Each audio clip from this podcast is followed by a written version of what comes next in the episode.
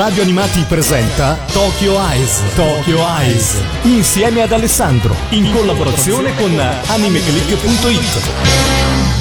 Amici di Radio Animati, ben ritrovati qui a Tokyo Eyes. Eh, come sempre a condurre questa rubrica sono io, Alessandro Falciatore, il direttore editoriale del sito www.animeclick.it. E eh, come sempre qui parliamo di anime, manga e cultura giapponese. Da questo mese, da questa puntata, vorrei far partire una sottorubrica che sarà fatta da me una volta al mese con le notizie più importanti appunto dell'ultimo periodo. Quindi una volta al mese noi faremo il punto della situazione per tutto quello che riguarda anime e manga, magari qualcosa che vi siete persi, anche perché magari non seguite Anime Click tutti i giorni o comunque eh, fa piacere sempre comunque un eh,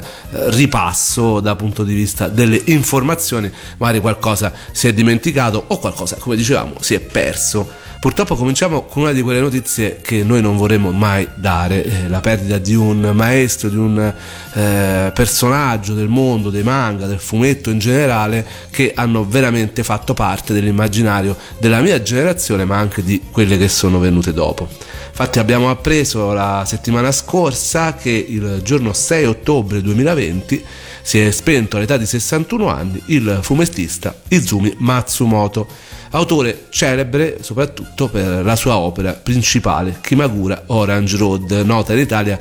con il nome del cartone animato dell'anime che, con cui era arrivato appunto sulle reti Mediaset e quasi Magia Johnny. Da molti anni lo avevamo già detto nella puntata dedicata a Orange Road qui a Tokyo Ice, l'autore era malato a causa di una ipovolemia del liquido cerebrospinale, una brutta malattia che lo ha tenuto per molti anni lontano dal suo lavoro e che stava curando con trattamenti in un ospedale da diverso tempo. Nell'aprile del 2016 Matsumoto aveva sofferto per un peggioramento della malattia che lo aveva già colpito in passato e tenuto lontano dal lavoro dal 1999 addirittura fino al 2005, in seguito ad un incidente alla stazione. Era stato poi ricoverato in ospedale ad agosto del 2016 e aveva dichiarato che dal momento che le luci blu degli schermi del computer e degli smartphone sembravano far peggiorare la sua condizione, si era ritirato dal lavoro e dalla rete chiedendo agli amici di leggere i messaggi dei fan per lui e questi non sono mai mancati assolutamente. Nel 2018, e lo avevamo anche detto durante la puntata dedicata a Orange Road, Uh, aveva espresso il sensei la volontà di tornare a disegnare, ma era davvero difficile per lui stare al computer e lavorare normalmente a causa appunto della sua malattia che lo ha portato a spegnersi il giorno 6 ottobre 2020. Purtroppo era una di quelle notizie che erano un po' nell'aria e ce lo dicevamo un po' noi addetti ai lavori, ma questo d'altronde non allevia il dispiacere, soprattutto per un autore che come tanti che hanno veramente caratterizzato con le loro opere un periodo, gli anni Ottanta, veramente nel cuore di tanti di noi, eh, è stato ricordato dal mondo del fumetto, ma non solo, ho visto anche articoli su Repubblica, persone del mondo del fandom eh, più famose e meno famose, rendergli omaggio, giovani e meno giovani, e quello che fa piacere è che lo staff del maestro ha informato che pur essendosi svolti i funerali in forma privata, eh, i fan non sono stati dimenticati e si sono stati ringraziati per aver sostenuto le opere del maestro, anzi pregando appunto tutti i fan del mondo di continuare ad amarle. E questo è sicuramente una cosa molto molto bella. Ricordiamo Orange Road è un manga che eh, è stato sviluppato eh, serializzato dal 1984 al 1987. È l'opera più famosa di Matsumoto che è stata pubblicata in Italia all'epoca da Star Comics nel lontano 1992. Fu uno dei primi manga e soprattutto uno dei primi shonen sentimentali ad arrivare nel nostro paese, da non confondersi con gli shoujo, mi raccomando e nel 2004 poi è stato ristampato dalla stessa Star Comics fino ad arrivare alla J-Pop, l'editore che attualmente ne detiene i diritti, che ha pubblicato un'edizione davvero molto bella, eh, perfect diciamo, e eh, l'ha anche ristampata di recente su forte richiesta dei fan. La celebre versione animata di questo fumetto è andata in onda su Mediaset, vabbè, lo ricorderete tutti con il titolo E quasi magia Johnny, anche se con diverse censure e ne abbiamo ripetutamente parlato all'interno della puntata che vi citavo, eh, quella dedicata proprio ad Orange Road, andatela a recuperare sui nostri podcast. La serie animata è stata pubblicata in edizione integrale con un nuovo doppiaggio però da Yamato Video di cui eh, ultimamente è stata proposta anche una versione rimasterizzata su Italia 2 e noi stiamo sempre aspettando, eh, noi t- tanti fan dell'anime di Orange Road, che arrivi in Blu-ray ad opera della stessa Yamato Video. Penso che a breve saremo accontentati. Per chi invece vuole sapere delle altre opere di questo maestro, i romanzi sono tratti dalla serie sono stati pubblicati dalla KE Edizioni, eh, mentre Star Comics ha Uh, oltre che a pubblicare a suo tempo il fumetto, quello originale di Orange Road, pubblicato anche gli anime comics della serie. Uh, oltre che all'opera rimasta incompiuta di Matsumoto Sesame Street e alla raccolta di storie brevi Izumi Matsumoto World. Questo per chi vuole farsi magari eh, un'opera omnia di questo che eh, è uno sfortunatissimo maestro del manga giapponese. Io non posso che eh, salutare eh, questo grandissimo del fumetto che ha veramente fatto parte della mia giovinezza eh, con una delle canzoni della splendida colonna sonora di Orange Road cantata da Kanako Wada. Penso che eh, per salutare Matsumoto non ci sia canzone migliore che Natsu no Mirage la ending, la prima ending di Orange Road di quella splendida colonna sonora di questo anime che ha veramente fatto la storia e che ha fatto innamorare tantissimi di noi e adesso ci ascoltiamo appunto come ultimo saluto da parte di Tokyo Eyes, di me e di tutto Anime Click al maestro Matsumoto, Natsu no Mirage, ending di Orange Road.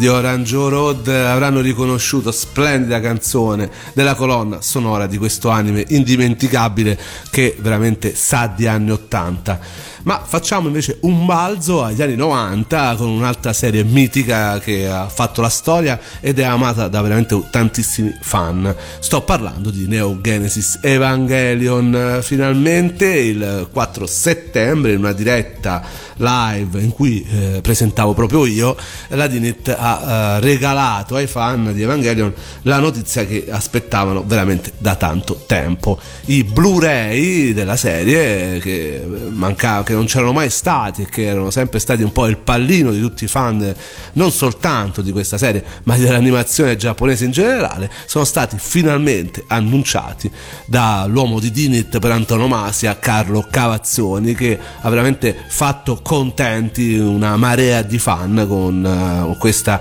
che è una, una, una, cosa che veramente era nell'aria da anni e che purtroppo per varie vicissitudini dovute anche a Netflix che aveva acquisito i diritti streaming non si era potuto realizzare fino adesso. Cosa sappiamo di questa nuova edizione Blu-ray eh, di cui ancora non sappiamo la data di uscita ovviamente perché sono stati annunciati veramente manco neanche un mese fa, proprio un mese fa esatto. E eh, sappiamo che il doppiaggio sarà quello storico, quindi non quello Netflix, ma quello Dinit, quello de- esattamente quello con cui noi abbiamo conosciuto questa serie, che sarà un'edizione versione diciamo definitiva di Evangelion che conterrà molto probabilmente tante cose per i fan che faranno contenti i fan quindi non sarà soltanto ehm, un'edizione con i Blu-ray e basta ma molto probabilmente ci saranno ulteriori altre eh, primizie per tutti eh, i, i, super fan eh, delle avventure di Shinji, Ikari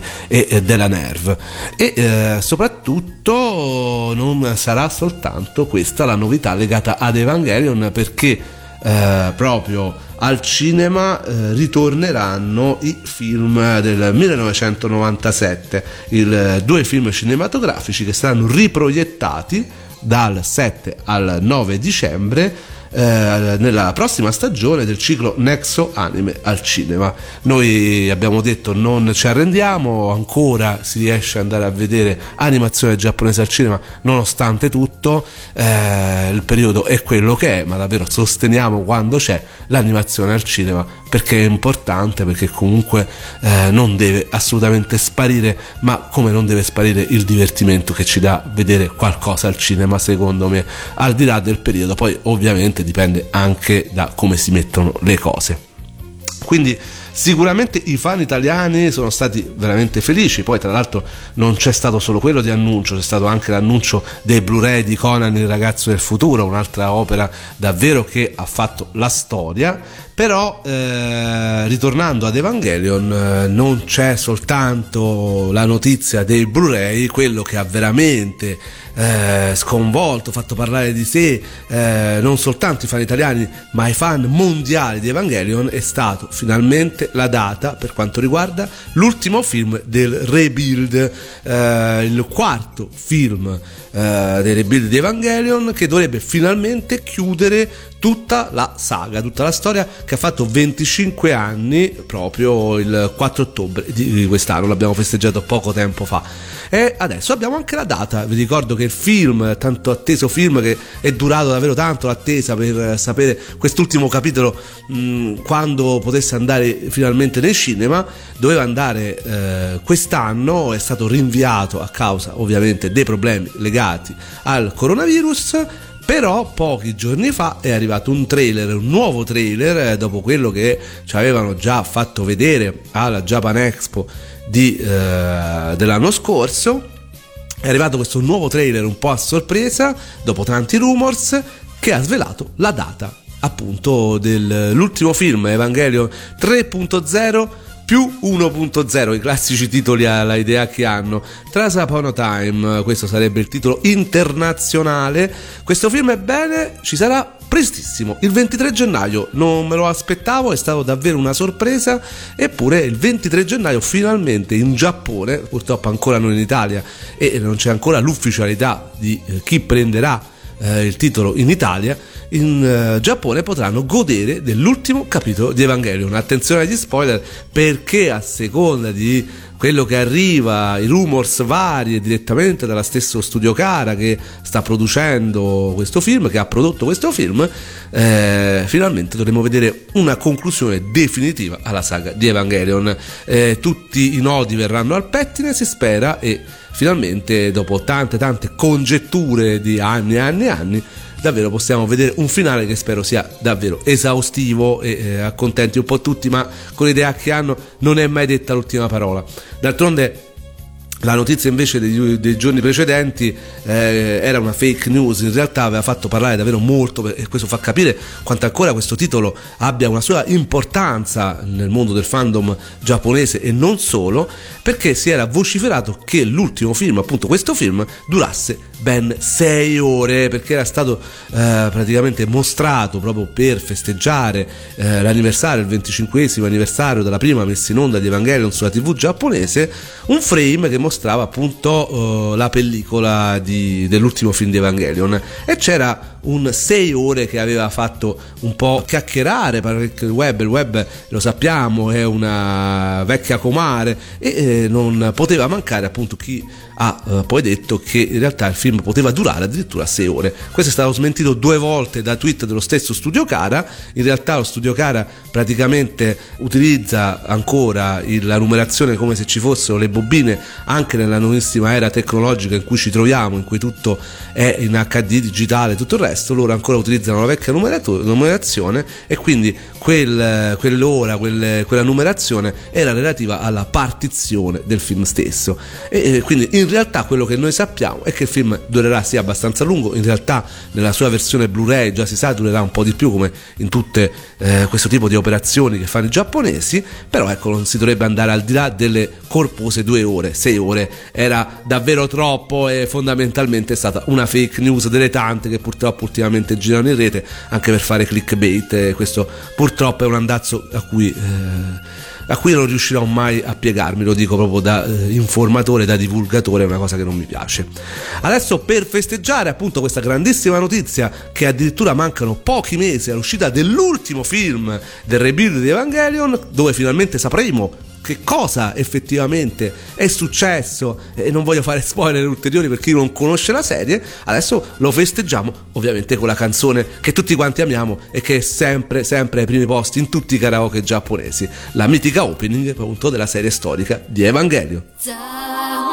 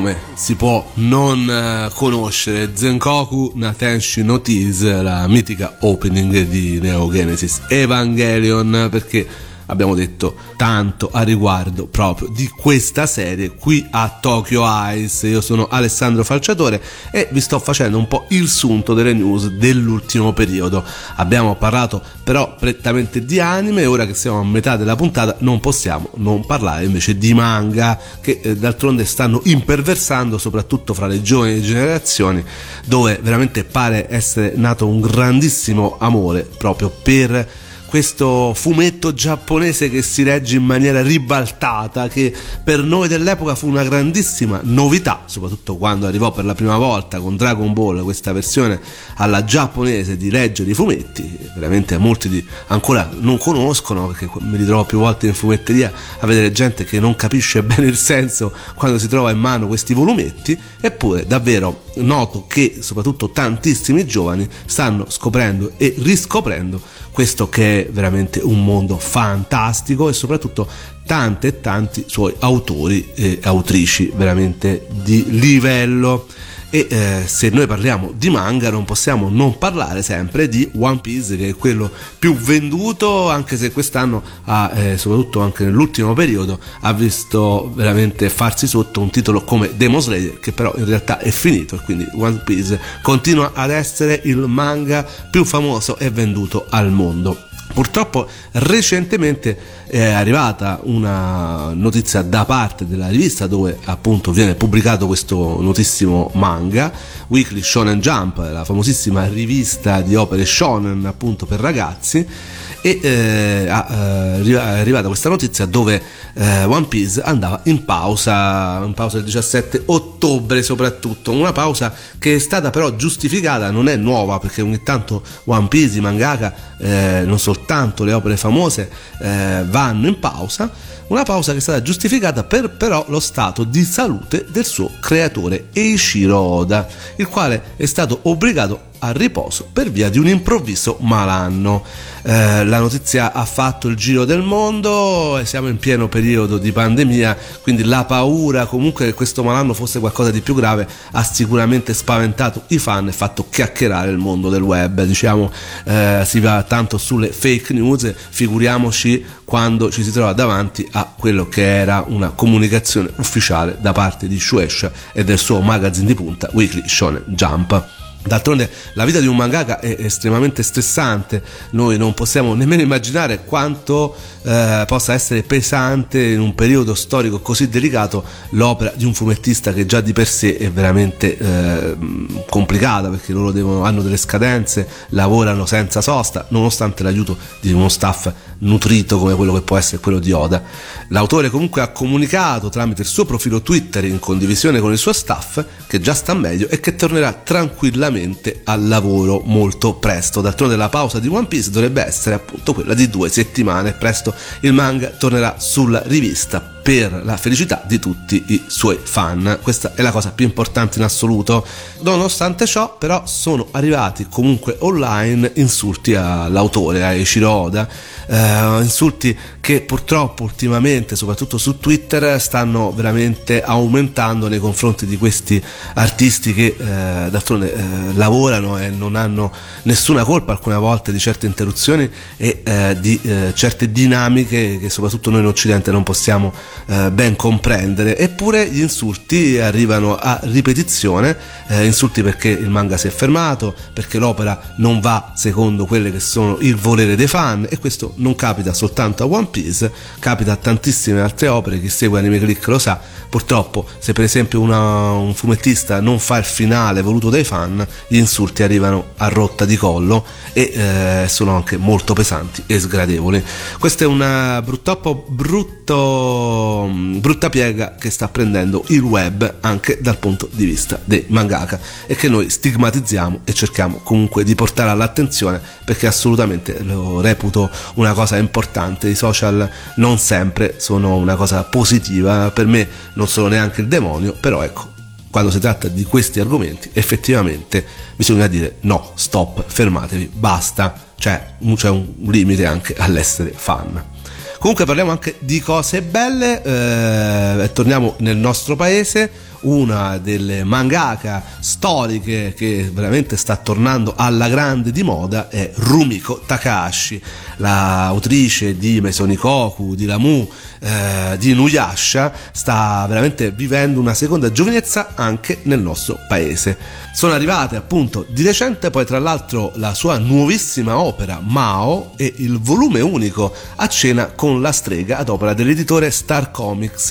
e eh, con l'imminente Lucca Change 2020 il 14 ottobre hanno portato davvero con sé una doppia sorpresa che ha fatto sicuramente piacere a tutti i fan vecchi e meno vecchi della Sensei. D'altronde in questo momento dicevamo eh, la Takahashi è davvero sulla bocca di tutti. Inuyasha, che è una delle sue opere più famose, anche quelle più recenti, continua a spopolare in Giappone nonostante gli anni, soprattutto anche in Italia, da quando è stato annunciato eh, l'arrivo di un nuovo progetto animato proprio relativo al mondo di Nuyasha e che da eh, qualche settimana è in simulcast su Crunchyroll con i sottotitoli in italiano. Eh, è in pratica il sequel di Nuyasha, si chiama Yashaime principessa mezzo demone. Ed è appunto una storia che sta veramente facendo parlare in bene o male parecchio di sé i fan della serie storica anche se sento parecchia delusione ma d'altronde quando ci sono questo tipo di operazione è normale sia così.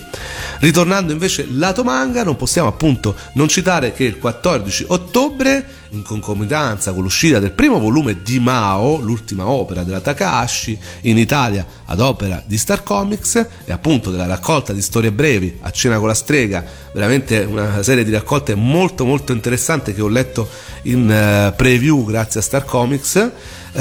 è arrivato anche il Rumiko Takahashi Special Pack che raccoglie appunto i due albi e non solo ormai consuetudine fare questi pack, eh, adesso Star Comics ne sta lanciando davvero tanti. La prima versione è arrivata, diciamo, il 14 ottobre solo in fumetteria e a tiratura limitata e conteneva un esclusivo mini shikishi, quel disegnino autografato molto carino, realizzato apposta dall'autrice per i fan italiani che ne saranno stati davvero contenti. Anche qui Mao, eh, questa nuovissima opera dell'autrice appunto di Mesonikoku, di Lamu, di Ranma, eh, molto atteso dai fan, ho sentito eh, giudizi contrastanti anche e soprattutto per il ehm, il tratto grafico della Takahashi che si dice essere sempre lo stesso, ma i fan in realtà apprezzano appunto questo modo di, suo di fare disegni, c'è sempre questa divisione fra i fan duri e puri e eh, ovviamente quelli che in realtà sono un po' dei lettori, eh, non dico occasionali, ma che leggono un po' tutto come me. Eh, insomma, un volume che ha diviso, ma non, io ho letto a cena con la strega invece la raccolta di storie brevi e devo dire che è una raccolta spassosissima che parla di salaryman giapponesi, quindi si adatta perfettamente a quella che è l'età mia e di tantissimi come me eh, si ritroveranno tantissimi impiegati in queste storie brevi della Takahashi. Io davvero consiglio a tutti i fan o non fan dell'autrice di prendere questo volume. Sono storie brevi, magari potrebbe essere anche un entry level per eh, tutto quell'immaginario e tutta quella mitologia che c'è dietro un'autrice che ha veramente sfornato tanti capolavori. Eh, Star Comics non ci porta soltanto la Takahashi, ha in serbo anche una sorpresa, sempre in questo mese di ottobre, per i fan di Hiro Mashima. eh, ovviamente il grandissimo mangaka dietro un successo eh, di un altro shonen famosissimo come Fairy Tail e in arrivo infatti l'Hiro Mashima Special Pack anche in questo caso un'iniziativa editoriale dedicata a uno dei mangaka più conosciuti e apprezzati nel mondo del fumetto giapponese Eh, non avete ancora avuto modo di immergervi nel magico e irresistibile mondo creato da questo mangaka Ora non ci sono più scuse. Dal 28 ottobre a tiratura limitatissima solo sullo store Amazon di Lucca Comics and Games edizione Change sarà disponibile Hiro Mashima Special Pack che raccoglierà i primi volumi delle opere di maggior successo dell'autore. Eden Zero, dall'1 al 2, la nuova serie del maestro, Fairy Tail New Edition, un numero 1 e il numero 2, la nuova edizione dell'opera più famosa di Hiro Mashima, e Fairy Tail Zero, il prequel di Fairy Tail. Inoltre, per far salire davvero la felicità di tutti i fan di questo mangaka, sono compresi nel pack anche due regali speciali, un mini shikishi illustrato e autografato dall'autore e due cartoline esclusive. Quindi davvero Star Comics ci porta tante sorprese in questo mese di ottobre per i fan dei manga e noi adesso ci andiamo ad ascoltare quella che è la opening famosissima di Nuyasha, Change the World. I want to change the world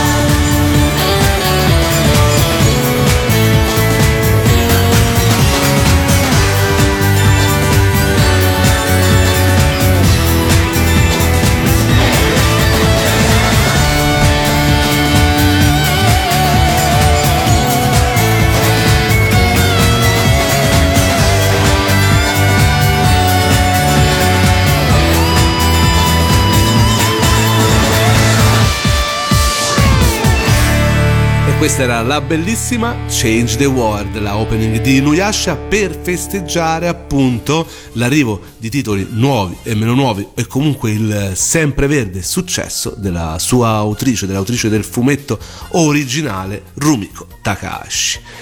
Stiamo qui a Tokyo Ice, oggi parliamo di news, le news più importanti dell'ultimo periodo, stiamo facendo un po' il sunto, notizie belle e purtroppo meno belle nei casi dell'addio a un grande maestro come Matsumoto. Eh, belle anche per i fan che finalmente stanno conoscendo quando usciranno i titoli anime che tanto aspettano. Tra coloro che lo hanno saputo, i fan di My Hero Academia. Nel nuovo numero di Weekly Shonen Jump è stato pubblicato un annuncio appunto molto atteso. La nuova stagione dell'opera di Ma, come la definiamo noi, MHA, fan di animazione giapponese, sarà trasmessa per la primavera del 2021, come dice a chiare lettere la K-Visual pubblicata un po' ovunque sui social. Stiamo parlando della quinta stagione attesissima di quest'opera veramente super eroistica e molto amata di cui in Italia ancora manca comunque eh, l'ultima stagione doppiata. È arrivata soltanto sottotitolata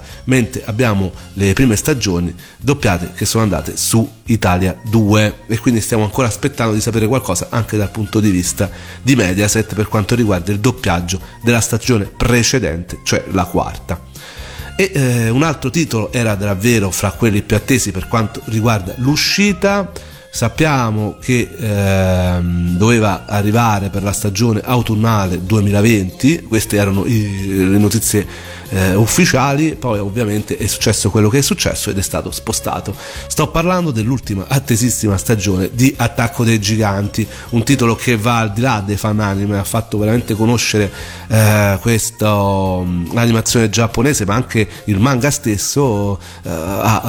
tantissime persone che in realtà non sapevano neanche nulla di questo mondo e appunto però rimaneva il dubbio sull'ultima attesissima stagione che dovrebbe finire in concomitanza col manga di Sayama.